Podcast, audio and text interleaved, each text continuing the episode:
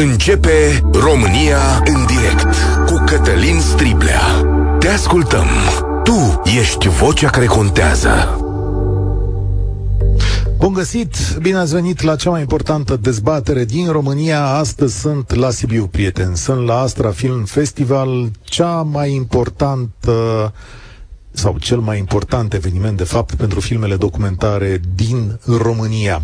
Astăzi o să fiu prezent uh, și la o dezbatere care va avea loc după ora 19 la Cine Gold, alături de Alexandru Dima, Claudiu Pândaru și Cristian Năsulea. Mâine voi fi prezent la o dezbatere cu jurnaliștii de la Recorder. De ce? Pentru că aici se aduc cele mai importante filme documentare din România. Filme de investigație, filme despre societate, filme despre noi, să spunem așa. Dar ce vă propun astăzi este cu totul și cu totul uh, diferit. Și n-am mai încercat lucrul ăsta niciodată și trebuie să vă spun sincer că am emoții. E destul de greu să vorbești despre tine, să ieși din sfera ta de confort și mai ales în țara asta să vorbești despre dragoste, e greu, e foarte complicat. Dar aici, la Sibiu, la Astra Film Festival, există o secțiune numită Dragoste Eternă. Există așa ceva? Și la poporul ăsta există dragoste eternă? Oare iubim diferit față de alții? Mai bine, mai rău? O să vă spunem o poveste astăzi. Și de la povestea asta pe care o să o auziți, este povestea unei piese de teatru care se joacă în această după-amiază la Sibiu, o să pornim într-o judecată a noastră, a lor, a vremurilor trecute și prezente. Și ca să spun povestea asta, l-am adus alături de mine pe scriitorul Radu Vancu. Salut, Radu, bine ai venit! Salut, Cătălin, mulțumesc pentru invitație. Uh, pentru tine e mai greu și nu prea greu, tu ești scriitor, poet, chiar acum lucrezi pentru un festival de poezie. Cum mi-ai spus că e poezie mai uh, tandră, mai... Mai tandră, mai atroce cum e viața. Deci pentru scriitori e mai ușor. Deși eu știu că toată România îl cunoaște pe Radu Vancu pentru organizarea protestelor de la Sibiu de aici. Vă vedem. Eu uh, sper că o să avem ocazia să vorbim și despre tarele societății românești în curând și de multe ori. Ultima dată noi doi ne-am întâlnit uh, tot pe calea undelor vorbind despre plagiate. Când domnul Sorin Câmpeanu v-a zis cum v-a zis Radu Vancu că v-a zis într-un uh, fel. Habarniști, habarniști uh, și în alte feluri, nu mai Ceva exact. manipulatori, nu? Adică încercați... Și da. habarniști și manipul- manipulatori și, mă rog, da. Prefer să nu le rețin, de fapt. Ok.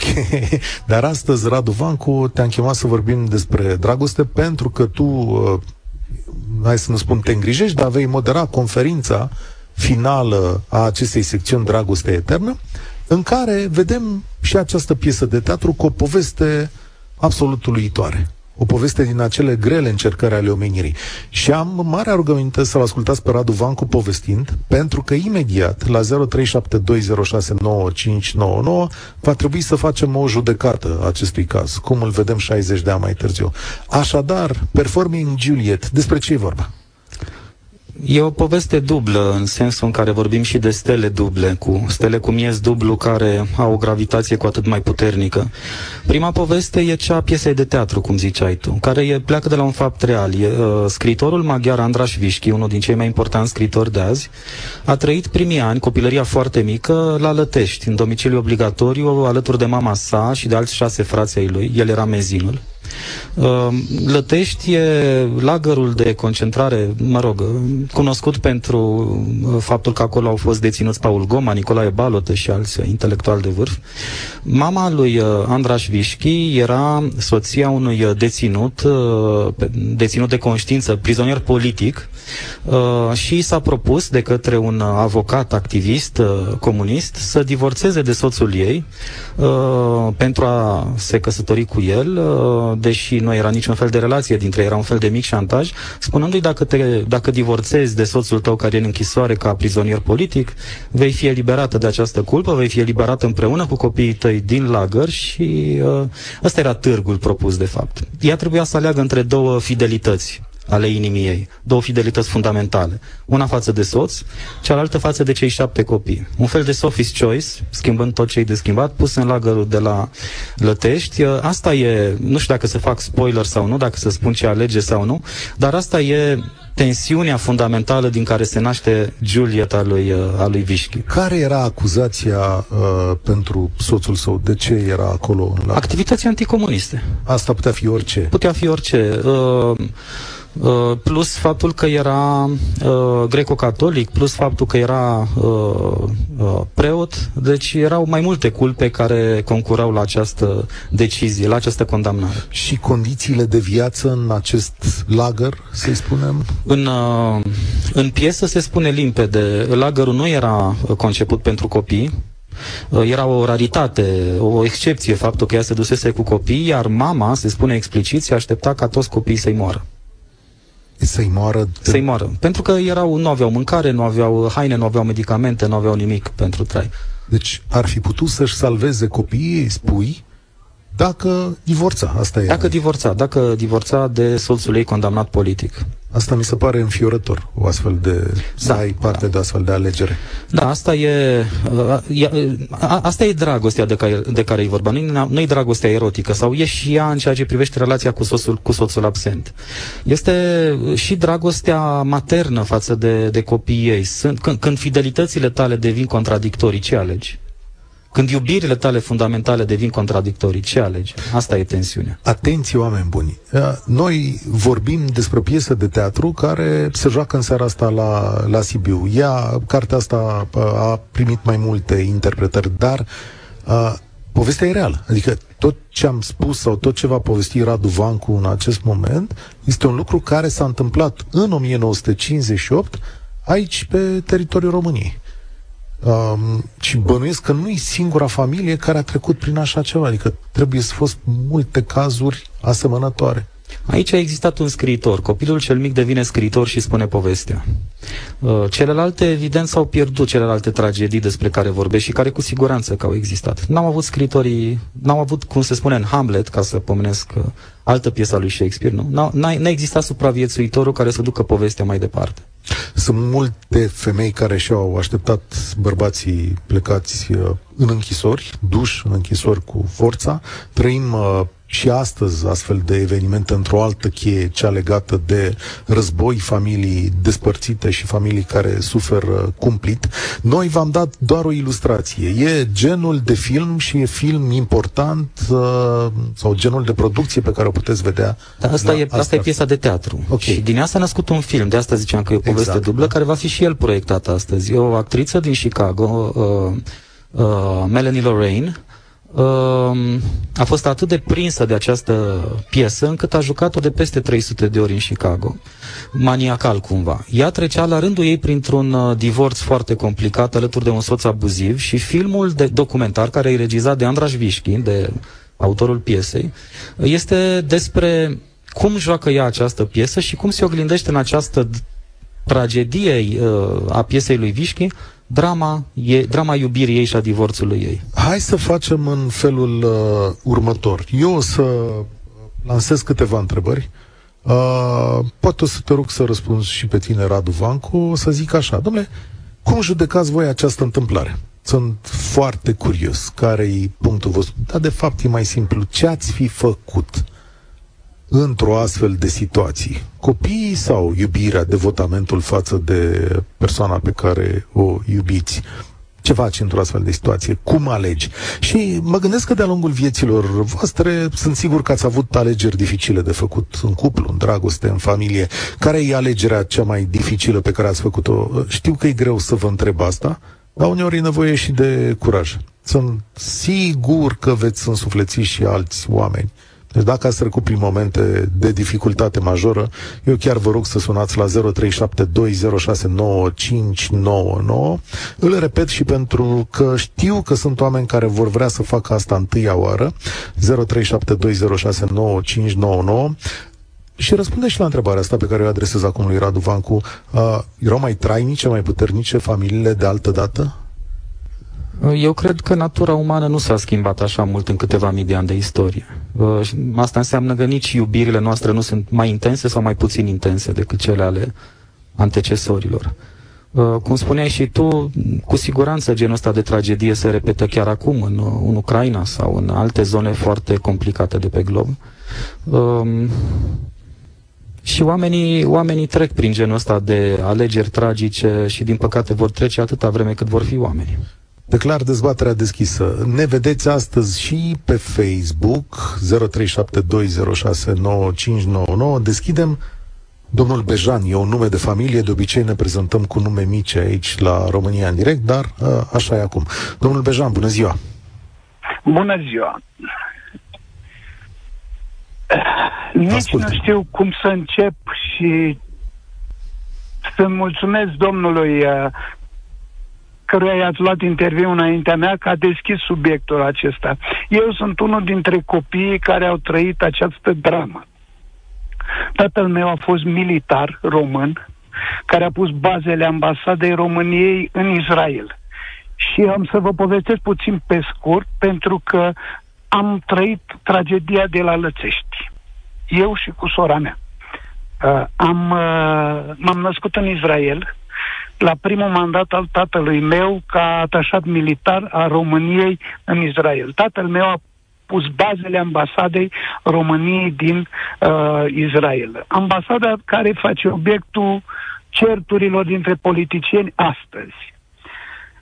După patru ani după terminarea mandatului, tatăl meu a venit, uh, ne-am întors în țară, eu mic, sora mea născută proaspăt, și regimul comunism mi-a spus tatălui meu, mai îți dăm un mandat să pleci, dar cu o singură condiție. Familia ta să rămână în țară. Pentru că așa putem să te avem uh, în supraveghere Sub și... control. În control. Ce a ales tata? Și ta... Ce a ales tata? Tata? E, tata a ales un lucru extraordinar, dar mama a ales un lucru și mai. Deci povestea care uh, ați prezentat-o dumneavoastră este extraordinară. Povestea care am trăit-o eu uh, este ceea ce spuneți dumneavoastră, viața bate filmul și noi la fel spunem. Uh, tatăl meu a ales să plece, ne-a lăsat aici, în București, dar tragedia s-a întâmplat la șase luni după ce a plecat tata a venit o dubă a securității cu cel mai bun coleg de-al tatălui meu, care într-o noapte de la ora 12 la ora 1 ne-a luat pe mine, pe mama, pe sora și ne-a urcat într-o uh, dubă, nu dubă, mașină deschisă, cum au astăzi jandarmii. Erau acele crazuri sau camazuri mari uh, ale poliției care uh, ducea militar de obicei se ducea. Și ne-a luat și ne-a dus în Bărăgan. Am ajuns la, o să vă povestesc pe scurt, am ajuns la poarta lagărului, unde eram nu mai, nu pot să vă spun câte familii, cu copii, cu toată lumea plângea și a avut foarte mare dreptate domnul când a spus că nu erau pregătiți pentru copii. Copiii care intrau acolo erau uh, sortiți pe irii să moară. Nu aveau nicio, nu exista lapte, nu exista, nu exista nici cele mai mici uh, semne de viață pentru copii, să spun așa. Și mama a avut o, o, o chestie de inteligență sau de strălucire sau i-a venit ceva în cap, a cerut gardianului un militar, uh, i-a cerut voie să se dea la o parte în noaptea care nu pot să vă explic ce întuneric și noapte era în câmp, uh, să se dea la o parte cu noi să facă necesitățile fiziologice. Îmi cer scuze, am foarte emoții, mă, foarte mari emoții, mă, mă încerc o, o chestie care nu pot să o descriu.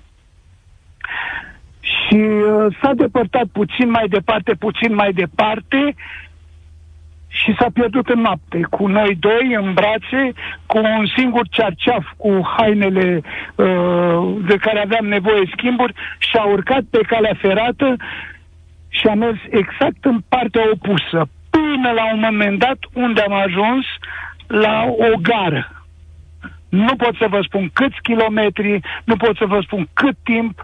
Eu și acum încă mai am tăieturi de piatra cubică după calea ferată care ne le-a lăsat pe picioare.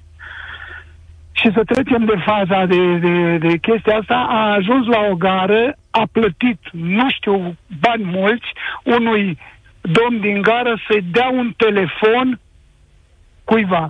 Acel cuiva era un domn din Arad, care era prietenul tatălui meu, care era secretar de partid uh, pe județ și care i-a spus că a venit și ne-a luat comuniști.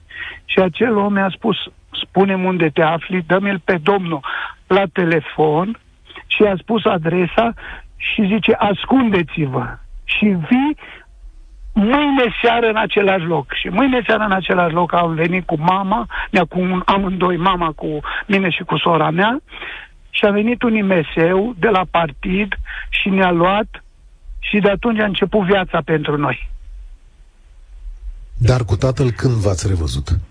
Cu tatăl meu, eh, eu m-am revăzut după 20 de ani și mama mea s-a revăzut cu tatăl meu în uh, Germania după 17 ani. Dar l-a iubit la fel ca și în ziua când s-au despărțit. Tatăl meu a ajuns uh, general de patru stele în armata izraeliană și tatăl meu este, probabil că toată lumea a auzit și îl știe, Marele e, Alb, este generalul care a anchetat uh, atentatul de la uh, de la Olimpiada de la München. Dar uh, părinții dumneavoastră au mai rămas prieteni sau împreună după Părinții mei au rămas de... împreună ca și cum nu s-ar fi despățit niciodată. Tatăl dumneavoastră Părinți... a știut ceva de povestea asta atunci? Da, a știut imediat. A știut imediat că colegul lui ne-a, ne-a luat din casă. Miza era miza era ca să-l determine pe tata să se întoarcă sau mama să renunțe, mama să renunțe la... Ne-ar fi lăsat în casă dacă mama mea renunța și divorța de tata. Este deci exact miza a fost scenariu. să nu ne deporteze și a spus nu, eu nu pot și... să părăsesc soțul și ce-o fi, o fi. Uh, cumva viața le-a, le-a rezolvat. Uh, după ani ați înțeles uh, sacrificiul ăsta? După ani am înțeles-o pe mama și după aceea l-am înțeles și pe tata. Deci, în opinia mea, în opinia mea prima dată, când am crescut mai mare, am zis, dacă era tata cu noi, ne era mai ușor. Dacă era tata cu noi, mai ales că era un om puternic, era militar de carieră, eram uh, toți împreună și era mai ușor. Dar el a plecat tocmai cu gândul să ne scoată de aici. Tocmai că el făcând parte dintr-o anumită structură, știa ceea ce se va întâmpla. Gândea la ceea ce va urma. Și n-a greșit. Și acum îi mulțumesc că după aceea am plecat și eu și a, am ajuns cumva după 17 ani, pe 20 de ani, să ne reîntâlnim și să trăim, dar uh, traumele care ne-a produs uh, acele clipe nu pot să vi le explic și e greu. Și de-aia vă spun că iubirea niciodată nu moare, indiferent de împrejurări. Fabulos. Mulțumesc mult, domnule Bejan, că ați sunat. Mulțumesc. Uh, și eu vă mulțumesc. Extraordinară poveste. Spor la treabă. Da, e răvășitor. E exact cum spuneai și tu, acest gen de, de tragedii, de fapt în cazul ăsta e o tragedie cu happy end. Există și specia asta, chiar dacă rară, chiar și la Aristofan și la Euripide. Uh, E într-adevăr, cum spuneai tu, în cazul ăsta viața le-a, re- le-a rezolvat, dar pentru această poveste fericită există sute, poate mii de alte tragedii care nu s-au rezolvat așa. Sigur că aici e o coincidență pă, fabuloasă să găsim pe cineva care a trecut exact prin același loc și cu aceeași uh, și aproape cu aceeași poveste. Însă încercările la care suntem supuși în viață sunt mult mai diverse și nu le judecăm doar din perioada comunistă, le putem judeca și acum. 0372069599 V-am rugat întâi de toate să vă puneți în pielea acestor oameni, să ne spuneți ce decizie ați fi luat voi, dacă erați siliți să vă despărțiți, dacă alegeați între soț și copii, între parteneri și copii, dar poate să ne povestiți și încercările prin care ați trecut. Gabriela, salutare, bine ai venit la România în direct. Bună ziua, domnul Striblea și invitatului dumneavoastră. Nu știu ce aș fi făcut ascultăm. atunci, dacă aș fi fost în situația dânșilor. Nu, nu vreau să-i judec. Știu ce aș face acum. Eu. Ce? Probabil același lucru. Nu aș lăsa pe nimeni în urma mea dacă este să vorbim despre iubire. Știu sigur asta despre un personaj care este fratele meu, pe care nu l-aș lăsa în urmă niciodată. Indiferent de situație. Și mai sunt vreo două persoane pe care la fel nu le-aș lăsa niciodată în urmă, indiferent de ce sacrificiu ar fi vorba. Dragostea. Dar până... Dragostea este la fel peste tot, domnul Scrible. În România, ca oriunde în lumea asta, la fel, natura umană, cum spunea invitatul dumneavoastră, nu s-a schimbat foarte mult, cel puțin în ultimii 2000 de ani. Nu cred.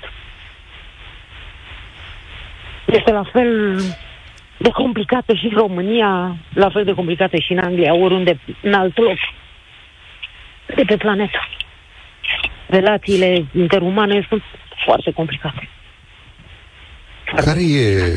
Este simplu. Nu Care este e ușor. sacrificiul? De, de conjunctură, de momentul istoric, sacrificiul meu personal, nu pot să spun că am fost pus în situația unui sacrificiu neapărat în viață. Nu am avut situații limită, extreme, în care să pot să spun că am făcut niște sacrificii extraordinare. Cunosc povești de genul pe care le spunea domnul Bejan mai devreme de la bunicul meu, din epoca aceea de glorie, tristă, foarte tristă, foarte tristă. Multe povești triste. Știu securitatea care venea la bunicul meu la ușă. De două ori știu când au venit după el noaptea. Noaptea, numai noaptea veneau. Niciodată ziua. Securitatea nu venea niciodată ziua. Tot timpul venea noaptea. Noaptea. De două ori au venit după el. Din fericire nu l-au luat niciodată. A scăpat. A scăpat. Dar cunosc multe, foarte multe, foarte multe povești, foarte multe drame, din păcate, din acea perioadă în care oamenii erau luați, nu s-au mai regăsit niciodată, nu i-a mai găsit nimeni niciodată, nu a mai aflat nimeni niciodată nimic despre ei. Am pus Să astăzi o judecăm întrebare acum care ce sigur... dată. Da, da. Să... Am pus o întrebare care nu știu dacă e cea mai strălucită din lume, dar sincer m-am uitat pe rata divorțurilor din România, e mult mai mare, căsnicile durează mult mai puțin decât în trecut Da. și a, acum voiam să vă întreb dacă în trecut sau de ce erau familiile mai trainice în trecut. Aveau mult mai puține lucruri exacte la care se raportau. Mult mai puține. Lucrurile erau mult mai clare decât acum. Valorile erau altele decât acum. Oamenii în trecut se raportau cel puțin bunicii mei în primul rând la pământ. Oamenii erau foarte La legați pământ? de pământ. Pământ, Aha. pământul. Bravo. Pământul. Pământ? Pământul era foarte important. Pământul, ograda, comunitatea. Da? Asta Ce era. spun oamenii din jur? Astea erau valorile lucruri. foarte mari. Alea erau valorile Mult. de atunci. Pământul. Păi citim Ion. Ion. Ion care ne spune exact de unde venim. Ion. Și observație. Nu m-am gândit niciodată așa. Mulțumesc, Deci- mulțumesc tare mult, uh, Gabriela. Asta e, uh, asta e o surpriză, nu m-am gândit. Ai interpretarea asta, Radu Vancu? Da, cred că e exact. Uh, erau legați de, uh, de pământ. De... România era o țară cu o preponderență rurală foarte marcată. Uh, puțină lume trăia de fapt la oraș, puțină lume avea dinamica asta socială, profesională a orașului, erau oamenii ai locului, ai pământului. Și atunci dacă divorțai, și, uh, ar fi trebuit să pleci, să spunem. Cineva ar fi trebuit să plece, soțul sau soția. Și nu aveau conceptul de plecare, de fapt. Știți de ce facem discuția asta astăzi? Pentru cine n-a prins de la început acest program, suntem la Sibiu, suntem la festivalul de film documentar Astrafilm. Aici sunt uh, proiectate mm, documentare printre cele mai bune din, uh, din lume și toată discuția noastră a plecat de la o poveste care va apărea în această după amiază, la 5 după amiază, aici la Sibiu. Este povestea unor deportați într-un lagăr la Lățești iar uh, acolo sunt puși în fața unei alegeri teribile, puteți să vă salvați copiii dacă divorțați. Tu, doamna acestei case, dacă ți iei cei șapte copii, dacă ții să iei de aici, dintr-un loc în care o să moară, trebuie să divorțezi. Pleci, uiți de tot, lași totul uh, în urmă. E doar unul dintre filmele de aici. O să vă mai postez pe parcurs către ce ne îndreptăm. Cred că e Daniel la telefon. Salutare, bine ai venit! Salutare, bine v-am găsit! Da, nu știu neapărat dacă se pune problema alegerii între dragostea de soț și cea de față de copii, pentru că nimic nu-i garanta ei că dacă pleacă împreună cu copiii, securitatea, pentru că trebuia să plece împreună cu un reprezentant al securității, va avea grijă, într-adevăr, de ea. Nimeni nu-i garanta. Probabil că a preferat să stea alături și să, să simtă alte să se lupte cum poate din acel lagăr. Uh, asta una, uh, la mână. Și referitor la a doua întrebare, uh, de colegi, de bunicii, părinții noștri, cred că dragostea e aceeași. Mm-hmm. Cred că diferă doar cum este raportată ea la valorile societății, la cum e percepută în societate. Uh, cum a spus și uh, antevorbitoarea, uh, era vorba și de cum erau legați de o casă, de pământ, de cum percepea societatea acel legământ față de familie. Să nu uităm că bunicii, bunicele noastre uh, trăiau și momente crunte de violență în familie, din păcate, care, pe care le, momentele le cunoșteau toți, toți din sat, toți din familie. Da. Însă erau ținute acolo supreși pentru că trebuie să reziști. Și au fost multe cazuri și nu trebuie să uităm. Da, exact. N-avem da, să faci. Exact. Mă uit, N-avem să faci. Mă uit aici, poate e o interpretare mai bună a ratei divorțurilor. În 1990, unu, o căsătorie din șase se desfăcea, Astăzi o căsătorie din patru, așa a progresat, astăzi datele Institutului Național de Statistică, 20, 30 de ani mai târziu, de fapt. E posibil ca unii oameni să-și fi căutat libertatea astfel, ceea ce probabil că înainte Înainte nu corect, se Corect. Și să nu uităm că suntem societatea care a interpretat în cel mai greșit mod cu putință democrația. Am pus adică? semnul între democrație și facem ce vrem. Nimeni nu s-a spus, de fapt, democrația înseamnă altceva. Și asta da, este o, o posibilă interpretare. L-am văzut pe Radu Vancu dând din cap. De ce? Adică... Pentru că sunt atâtea locuri pe pământul ăsta în care democrația arată chiar ma- mult mai îngrozitor decât în România. Asta, asta în primul rând și în al doilea rând nu sunt sigur că e o cauzalitate directă între democrație și divorțuri. Nu, poate fi, n-am zis că este cauzată directă, poate fi una dintre cauze, un aspect, o interpretare. Atunci mult mai multă lume a dorit să, să fie liberă. Pentru că ăsta era cuvântul care se promova atunci, imediat libertatea. Și de aceea. Da, a, nu este o cauzatate directă, dar să poate fi. Da.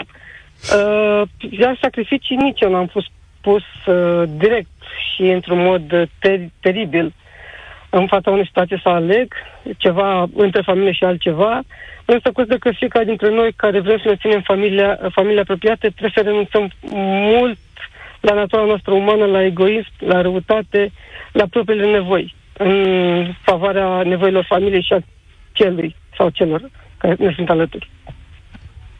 Asta e un sfat sau e o constatare de viață? E constatare. Constatare, ce vârstă ai? 43. 43, e deja la vârsta potrivită să ai o astfel de experiență. Mulțumesc tare mult, da, da. Daniel. 0, 0372069599, un test, dar și o dezbatere astăzi aici de la Sibiu. Paula, ești la România în direct. Bun găsit! Uh, vreau să fac mai întâi uh, un uh, disclaimer. Uh, vin dintr-o familie greco-catolică care a experimentat uh, direct ce înseamnă uh, să te oblige regimul să renunți la ceea ce crezi sau la ceea ce ești, pentru că nu se potrivește cu regimul politic care a venit la putere. Dar um, uh, pentru mine este, uh, cred că cât se poate de clar, uh, că oamenii aceștia presați uh, de un regim politic să renunțe la soț, la soție sau la copii, nu ar fi făcut-o niciodată în, uh, într-un asemenea context. Era vorba doar de supraviețuirea fizică și, în final, spirituală uh, a lor. Um, nu cunosc um, uh, familii în cercul foarte apropiat în care uh, soția uh, preotului uh, tânăr de 27-8 de ani, uh, fiindcă um, a fugit uh, de securitatea care a venit noaptea să-l ia, așa cum spunea cineva înainte, da, veneau doar noaptea uh, să ia pe dușmanii poporului cu ghilimele de rigoare. A fost urcată vreme de vreo șapte ore pe durata nopții cu picioarele pe soba încinsă până la roșu ca să spună unde e bărbatul. Uh, femeia nu a spus. După care au bătut-o, uh, au lăsat-o într-un lac de sânge, Uh, au trecut uh, uh, aproximativ două sau trei luni. Uh, este vorba despre familia Roșca, aș vrea să spun și lucrul ăsta. Familia Roșca din Ibănești, județul Mureș, uh, Aurelia Roșca și Ioan Roșca. Uh, nu mai sunt, sunt de multă vreme în lumea celor drepți. Dar s-au întors cei de la securitate pentru că nu l-au găsit pe preotul Roșca uh, nici după două luni ca să îl uh, ducă să-l ancheteze pentru că făcea parte dintr-o uh, religie căreia uh, regimul a decis să-i suspende dreptul de a exista. Uh, Biserica Greco-Catolică a fost scoasă în afara legii de uh, regimul comunist în 1948. S-au întors după vreo două luni și au reluat-o pe uh, preoteasa roșcat din nou la același tratament și fiindcă nu a cedat, au trecut la smulgerea unghiilor de la picioare. Femeia nu a divorțat, nu și-a abandonat bărbatul, a făcut în cele din urmă, pentru că pe preot l-au prins, uh, a făcut uh, pușcărie, s-a întors din pușcărie și au murit de bătrânețe uh, undeva uh, prin anii 2000 amândoi. Nu cred că... De unde această foarte... putere? Adică v-au spus vreodată de unde această putere? Uh, odată credința în ei și odată credința în Dumnezeu că nu poți merge singur pe drumul ăsta și sunt ferm convins că toți cei care au trecut prin uh, ororile astea uh, invocă această credință în Dumnezeu. Uh, nu-i suficient ceea ce reziști tu fizic. Uh, trebuie să te raportezi la ceva dincolo de umanul ăsta, așa cum e el, imperfect. Uh, asta odată. Și doi, Um, mi s-a părut foarte interesantă analogia cu romanul Ion al lui Rebreanu. Da, legătura pământului cred că a fost mare la acești oameni, uh, pentru că pământul nu te lăsa pur și simplu să te înstrăinezi de-ai tăi, și când zic de-ai tăi, gândiți-vă că oamenii ăștia au, uh, uh, au crescut și au făcut familii în comunități unde au rămas să aibă grijă de copiilor și de bătrânilor Nimeni nu rămâne în urmă. Familia tânără cu copii de anumite vârste aveau grijă în egală măsură și de bătrânii care ajung neputincioși, așa cum aduce uh, bătrânețea. Ori noi suntem acum o societate, fiindcă făceați referire la uh, rata divorțurilor, uh, care fără îndoială e o realitate, dar noi suntem o societate care aruncă lucru care s-a stricat, lucru care s-a îmbolnăvit, care nu mai e bun, pentru că poate cumpăra ceva nou. Și poate că e, nu știu, impactul civilizației urbane. Contează și lucrul ăsta. Și faptul că în comunitățile în care trăiau acești oameni uh, a existat o lungă perioadă de timp o formă de rețea de susținere uh, care era o formă de rezistență împotriva regimului comunist.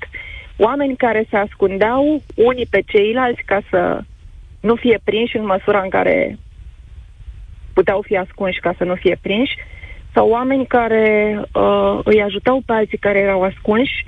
Uh, mă pot duce până la partizani, dar nu e nevoie să vorbim uh, uh, de, de partizani. Vorbim pur și simplu de oameni care au fugit uh, pe moment uh, din uh, uh, calea uh, deciziilor uh, uh, samavolnice ale securității și ale noilor legi aduse de omul nou și de comunismul uh, din România. Poate, poate e un clișeu, te-am ascultat cu mare atenție. Uh, poate e un clișeu și îl întreb aici pe Radu Vancu, erau mai tari oamenii din trecut sau veneau greutățile mai des peste ei? Poate noi trăim într-o epocă de prosperitate, de mai puține necazuri, nu știu le creăm de unii singuri. E adevărat că prosperitatea moleșește, nu? Uh, e o constatare deopotrivă sociologică, antropologică și uh, în toate felurile. Uh, însă mă tem că dacă am uh, dacă am fi nevoit să trecem prin ceva similar, am suferit la început mai mult. Însă până la urmă cred că celula umană s-ar reactiva. Eu am încredere în forța omului. Uh, ascultând uh, și povestea doamnei Gabriela și povestea domnului Bejan înainte și celelalte, mi-a, uh, mi-am adus aminte de ceva ce spusese Țelan, ai cărui părinți fusese răuciși în Holocaust. El spunea uh, că literatura e proba că omul poate fi distrus, dar nu poate fi ucis. Uh, invers, pardon, poate fi ucis, dar nu poate fi distrus. Uh, toate aceste povești care se întorc pentru a face dreptate și pentru a ne reda încrederea în om, uh, conțin exact asta, încrederea în faptul că dincolo de, de slăbiciunile noastre individuale, avem ca specie forța morală de a, de a uh, merge mai departe. Îți mulțumesc tare mult, Paula, pentru povestea ta de, de putere și uh, la 0372069599 am hotărât uh, tocmai că vom prelungi un pic emisiunea de astăzi. Uh, rugămintea mea la Sorin Niculescu este dacă putem să luăm publicitate acum ca să ne întoarcem înainte de ora 2. Știu că este Lucia la telefon. Lucia, imediat o să venim la tine, ascultăm povestea ta și gândurile tale. Vă mai spun o dată, noi suntem acum la Sibiu, la Festivalul de Film Documentar Astra, avem în față un, o piesă de teatru și un film important, vorbim despre ele, dar în același timp sondăm și părerea voastră despre modul în care legăturile dintre noi sunt mai trainice sau mai slabe în ultimii ani. Luăm acum publicitate și ne întoarcem aici, la Sibiu, pentru o scurtă continuare a României în direct. România în direct. Cătălin Striblea la Europa FM. V-am propus să prelungim un pic astăzi România în direct datorită interesului vostru. Mulțumesc pentru cei care sunați și mulțumesc că aveți curajul să împărtășiți așa povești aproape unice. Lângă mine aici la Sibiu este scriitorul Radu Vancu. După ora 17, astăzi moderez o dezbatere la această secțiune a Festivalului de Film Documentar Astra chiar despre această poveste pe care astăzi o avem în față, și anume povestea din lagărul de la Lățești. Cine vine la dezbatere, Radu Vancu? Um, o să fie prezent uh, online uh, Andraș Vișchi, autorul uh, piesei și personajul ei, copilul uh, supraviețuitor din, din lagăr, și Melissa Lorraine, actrița din Chicago, uh, care a jucat această piesă de peste 300 de ori și care a făcut, cu care Andraș Vișchi a regizat un documentar despre rima dintre viața ei personală, privată, uh, și uh, tragedia istorică despre care e vorba în piesă. O să fie online pe pagina de Facebook? O să fie online pe pagina Astrafilm. O să puteți vedea acolo și să urmăriți dezbaterea. E ceva mai târziu decât piesa de teatru, cred că. Cred că la 6.40. La 6.40, cine intră pe pagina de Facebook de la Astra Film Festival poate vedea acolo. Uh, o să vă mai țin la curent cu ce se întâmplă la Festivalul de Film Documentar Astra, dar știu că e Lucia de ceva vreme pe fir.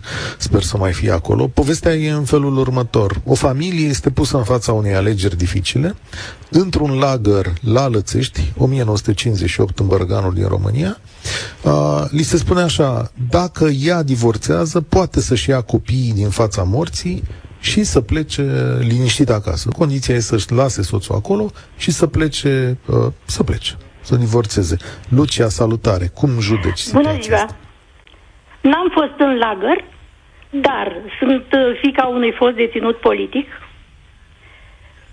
și uh, era în uh, o toamnă târzie, în 1956, când uh, a intrat noaptea poliția cu câini, ne-a spart ușa, eram cu mama și cu fratele meu și cu mama mamei mele. Uh, aveam 8 ani, fratele 12, tatăl fugise, că se auzise că sunt vânați cei care erau contra regimului și care se întruneau undeva într-o localitate aproape de Ploiești, nu știu ce țineau acolo, discuții contra regimului. E, în noaptea aceea, deci la miezul nopții sau după miezul nopții, ne-am trezit cu, v-am zis, cu, cu securitatea, am greșit poliția, cu câini lupi.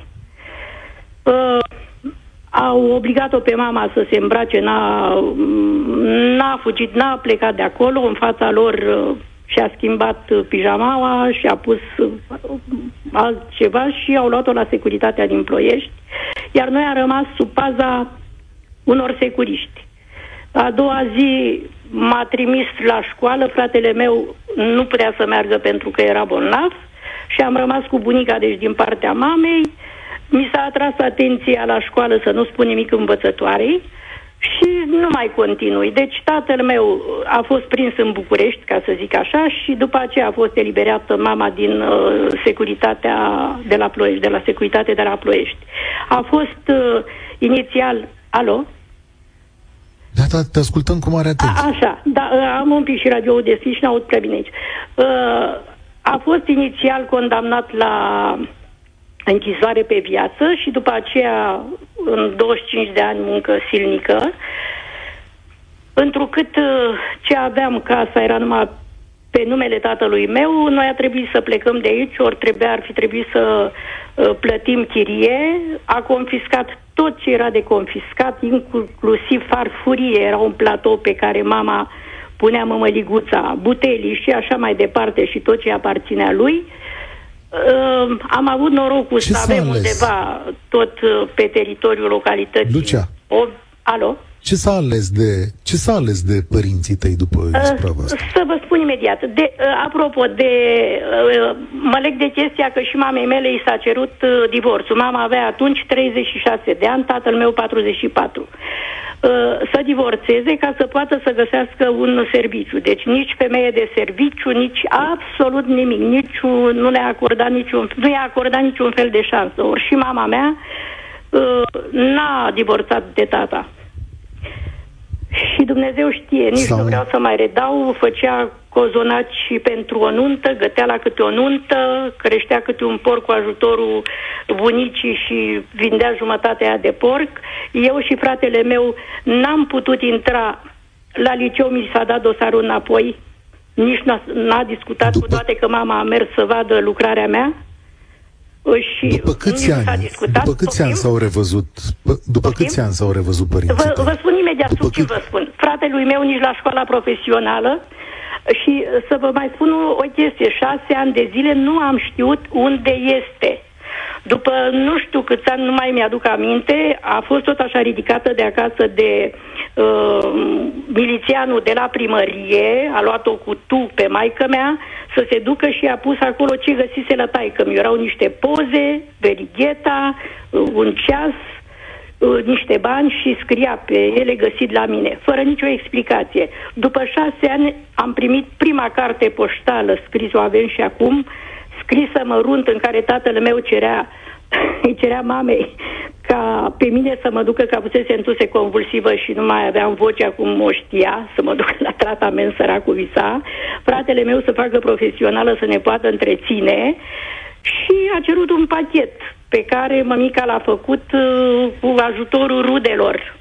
În fine, deci după șase ani am știut că era, a făcut cele mai grele. Aiud, Gherla și, d- a, bineînțeles, a fost eliberat în 1964, când, uh, când s-au Și atunci s-au eliberat revăzut deținuții părinții politici. tăi?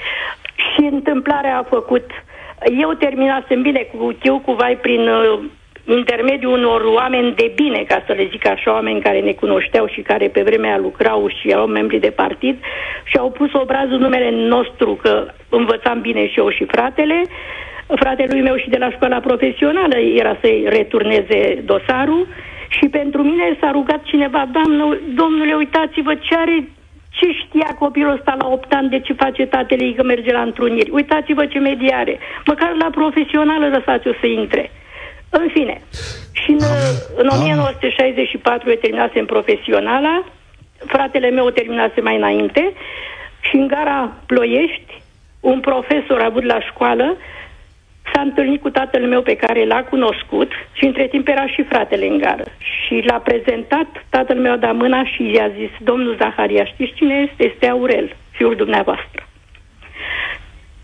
Nu, nici nu mai pot să... Deci, și tatăl meu a arătat ca în lagărele de la Auschwitz, aproape dinții se mișcau în gură, uh, cadaveric, dar a știut să se protejeze, adică n-a început să mănânce, n-a început masiv sau așa, cu vitamine, cu nu știu ce, a fost un om căruia capul i-a mers foarte bine, că foarte mulți eliberați care au reușit să scape de acolo au murit că au venit și au mâncat săracii, în fine. Și tatăl meu treptat, da, treptat și a revenit. Da. Uh, ne-a restituit așa, dar noi am mers cu tinicheaua că... asta de coadă nu știu cât timp. Și după ce Toți fusese reabilitat o secretare evident, de partid fiind până salariată... când s-a făcut reabilitarea, da. Uh, Lucia, da, îți mulțumesc tare uh, mult. Secretară de partid și atunci îmi zicea că n-am ce să caut printre acești oameni, eu. Cu toate Firesc. că și-am Așa și zis, erau vremurile. Păi stați Mulțumesc puțin, că mult pentru tatăl meu mărturia deja ta. luase, Mul- o- obținuse serviciu, obținuse restituirea a ceea ce luase. Nu, nu tot, dar m, locul, dar bine, locul părea ca o cocină, pentru că îl folosise în fel și tip. Nu mai comentez, deci cunosc ororile și uh, La prima mână. Îmi pare tare rău, îmi pare tare rău de ceea ce ai trăit. Îmi pare tare rău de ceea ce ai trăit. Îmi pare tare bine că a existat o rezolvare la chestiunea asta. Da, uh, îmi face impresia că, Radu Vancu, că am deschis niște traume ale poporului român. Uh, unele care n-au mai fost povestite de multă vreme, cel puțin în spațiu public. N-am mai avut chestiunea asta. Da, și se simte în, uh, în, în vocile acestor oameni, în intensitatea lor, nevoia de a povesti. Uh, Mă gândeam la uh, deținuta politică și scritoare Asli Erdogan din Turcia lui Erdogan, cu care nu are nicio legătură în afară de nume, ea spune undeva, adevărul e un cuvânt care nu poate să tacă. Acești oameni pe cu care vorbim, cu care vorbești, nu pot să tacă, nu vor să tacă și adevărul lor revine după decenii de ocultare și grație acestei emisiuni. Da, e pă, o continuare pe care am bănuit-o. Știi că ieri când vorbeam despre emisiunea asta, am spus sunt mai multe direcții în care ea se poate duce și am spus așa la un moment dat, mă, oamenii își vor aminti datorită acestui film pe care încă o dată, sau acestei piese de teatru pe care după amiază la 17 o vedeți aici la Sibiu, oamenii își vor aminti de aceste povești îngrozitoare ale unei generații care pă, din când în când au mai fost spuse, dar cred că merită spuse de fiecare, de fiecare dată. E un exercițiu de putere pe care trebuie să-l facem. Mai ales că mi-am amintesc zilele trecute la România în direct, mi-au spus doi oameni, dacă nu mă înșel, în două zile diferite. Domnule, pe vremea lui Ceaușescu, ăștia era mai bine. Apăram țara pe vremea comuniștilor. E, ăștia sunt comuniștii despre care uh, vorbeam atunci. Cred că mai avem vreme de un telefon. Hai să-l ascultăm pe Ionut. Salutare! Bună ziua! Bună ziua! Bună ziua! Bună ziua, domnule Vancu! Uh, Bună ziua! vedeți toate aceste tragedii care se întâmplă, care ies acum la iveală, uh, sunt tragice. Numai că sunt așa, într-un cont de umbră, nimeni nu mai vrea să le uh, vadă, să le audă, probabil. Uh, iar asta datorită societății românești, care de 30 de ani n-am făcut nimic pentru a trage la răspundere pe toți uh, torționarii care uh, au fost părtași la aceste tragedii. Uitați-vă ce se întâmplă zilele trecute la Pitești și au ridicat monument. Și uh, Da. câtă, lume, câtă lume din România știe despre ce s-a întâmplat la Pitești în timpul comuniștilor. Și Experimentul Pitești, s-au scris cărți, s-au făcut filme documentare, există oameni care au dezvăluit. Nu știu cât de mult, într-adevăr, nu știu cât de mult a ajuns la masele largi. Iar monumentul despre care vorbiți, o inițiativă privată, înțeleg, a unor foști ofițeri de securitate, care au ridicat într-un cimitir un monument dedicat eroilor securității. da, Cam, uh, o inițiativă cam așa privată. era povestea pe scurt. Uh, Cam așa. Da, da, da, totuși, privată. Uh, A reieșit, da, a reieșit că primăria, Europa FM, știrile colegii mei de la știri au, au, au deselenit cumva cazul ăsta. E genul de situație românească în care primăria zice, domnule, nu e treaba noastră, Ministerul Apărării, că ei sunt responsabili sau de ei ține cimitirul respectiv, zice, nu e treaba noastră, e la primărie și a rezultat că niște oameni cu de la sine putere au făcut treaba asta, au ridicat un monument, da. Asta Da. E. pe, și memoria victimelor comunismului de se deschide uh, noul uh, muzeu al comunismului sau al victimelor comunismului. Și asta este, deci, în toată societatea românească după Revoluție, toți oamenii colaboratorii s-au pus în tot felul de funcții. Nimeni nu s-a dat la o parte. Și de aici uh, am ajuns în situația asta. Deci este tragic, o grămadă de tragedii ceea ce s-a întâmplat. Uh, nu știu dacă, eu cel puțin nu pot să zic în situația, dacă aș fi pus în situația aceea, aș fi putut să fac. Este foarte greu să te, să te gândești la așa ceva. Radu Vancu e de părere că noi găsim puteri să facem lucruri bune. Așa zicea mai devreme. Da. Așa este, în situații uh, critice omul găsește probabil puteri nebănuite. Și Așa. acum, uh, nu știu cât uh, uh, dreptate probabil o să se facă cu piesa de teatru sau cu dezvăluirile astea, pentru că nimeni n-a plătit, cel Uite. puțin moral, pentru toate victimele comunismului. Uite să-ți răspundă Radu Vancu. Să face dreptate într-un fel? Nu se face dreptate, evident, dar uh, cred că unul din câștigurile prețioase este că vedem că poporul român, ca să folosesc un cuvânt mare, uh, are o fibră morală mai, mai rezistentă și mai admirabilă decât am credea când suntem prea obosiți de ce se întâmplă în jur. Sunt sute, mii, zeci de mii de oameni probabil care au rezistat, care au înfruntat răul și care au avut forța asta ca puși în fața unor alegeri limită, cum a fost asta, uh, să supraviețuiască, să meargă mai departe, să construiască familii, să construiască iubire în jurul lor. Asta mi se pare unul dintre lucrurile admirabile pentru care mărturile astea sunt atât de prețioase. Uh, un popor, zice undeva Max Weber, este o comunitate de sentiment și de memorie. Și cred că astea, poveștile de genul ăsta sunt liantul care poate lega comunitatea de sentiment și de memorie care trebuie să fim. Da, aici Mulțumesc sunt tare de mult, acord, da. Ionuț. Mulțumesc tare mult. Mulțumesc de concluziile tale. Sunt importante. Sunt poate cele mai importante pe care le auzim. Pentru că astăzi am deselenit o zonă despre care rare ori mai vorbim. Știi când mai vorbim? Radu Vancu, uita Cușca, când vine pe 21-22 decembrie sau la voi la Sibiu ceva mai devreme, vorbim atunci, ne aducem un pic aminte și cam asta e. Cred că ăsta e marile merit al uh, piesei de teatru pe care diseară o însoțești la discuție. Eu așa mă gândesc. Da, vorbește, vorbește cumva și despre cazul românesc, evident, și vorbește despre natura umană, cu altă vorbă mare. Mi-am adus aminte în timpul discuțiilor de o, un alt film documentar uh, la care am participat și eu, uh, invitat de, de Marcy Shore, istorica de la Yale, soția lui Timothy Snyder, amândoi două celebrități acum, uh, un film despre supraviețuitorii lagărului nazist, adică Holocaustului, ca să spun mai direct. Uh, erau niște cazuri cu tremurătoare. O, o doamnă care încă mai trăiește, e foarte în vârstă, care copil fiind a fost dusă de mama ei la marginea, înainte să fie arestată mama și mama i-a spus fugi și nu te uita în urmă. Dacă, dacă mă iubești, fugi și nu te uita în urmă. Fetița a fugit, avea 10 ani dacă nu mă înșel, fetița a supraviețuit, mama nu. Genul ăsta de povești uh, frisonante, care nu sunt la fel de intense ca și povestea de astăzi, uh, sunt cele care ți arată că omul, cum spuneam, cu vorba lui Țelan, poate fi ucis, dar nu poate fi distrus.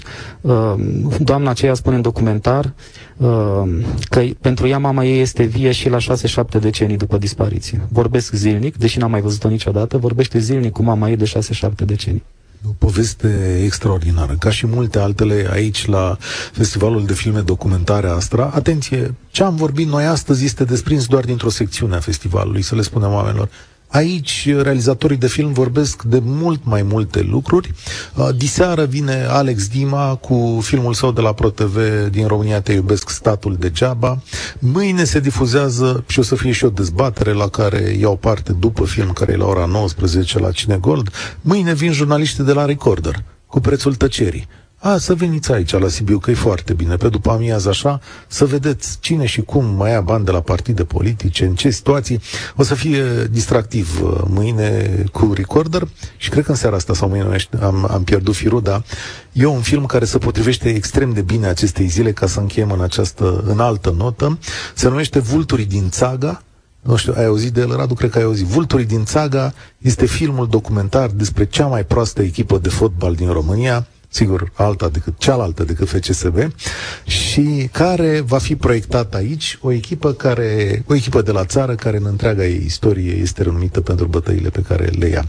Uh, din multe puncte de vedere, chiar și este un popor extraordinar. Îți mulțumesc pentru prezență.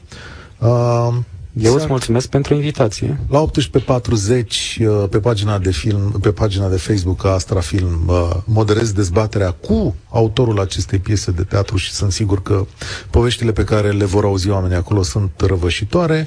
Pe cei care mai aveți uh, timp și putere, azi și mâine la Sibiu consultați programul Astra Film Festival, vă invită aici și e un weekend, să știți, cu adevărat superb. Mulțumesc încă o dată. România în direct se încheie aici. Eu sunt Cătălin Striblea. Spor la treabă! Participă și tu, România în direct, de luni până vineri, de la ora 13 și 15.